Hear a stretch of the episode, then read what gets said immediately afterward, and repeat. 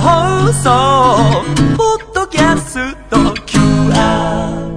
文化放送アナウンサーの西川彩乃です5月2日の土曜日、夕方5時30分からスタートする、本チューブと文化放送のコラボ番組、本チューブラジオを担当させていただきます。私、本が大好きでですね、古典作品から、もう最近の現代小説まで、もういろいろと読んできましたが、今回私が取り上げる一冊は、こちらです。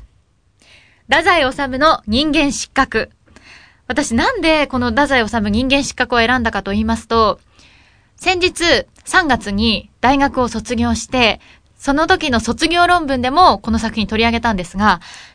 私とこの人間失格の出会いは、中学3年生。中学3年生の時に、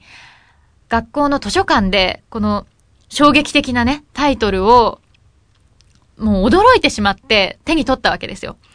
で、その実際読んでみたら、私人間って自意識があって当たり前なんだって思ったんです。人間に自意識があることは恥ずかしいことじゃなくて、で、その上、ただ一切は過ぎていきますと。太宰治が教えてくれたわけですよ。もう私はそれから生きるのが楽になって、まあ、よくこう暗い作品って言われますけれども、私はこう自分の人生が自分を肯定されたように感じました。そんなきっかけからずっと愛読してきた人間資格。もう人生で何か行き詰まったことがあると、受験だったり、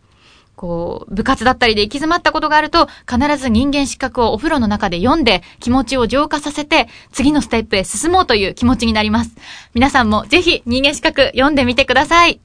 ということで、私、文化放送アナウンサーの西川綾乃が選んだ一冊は、太宰治人間失格でした。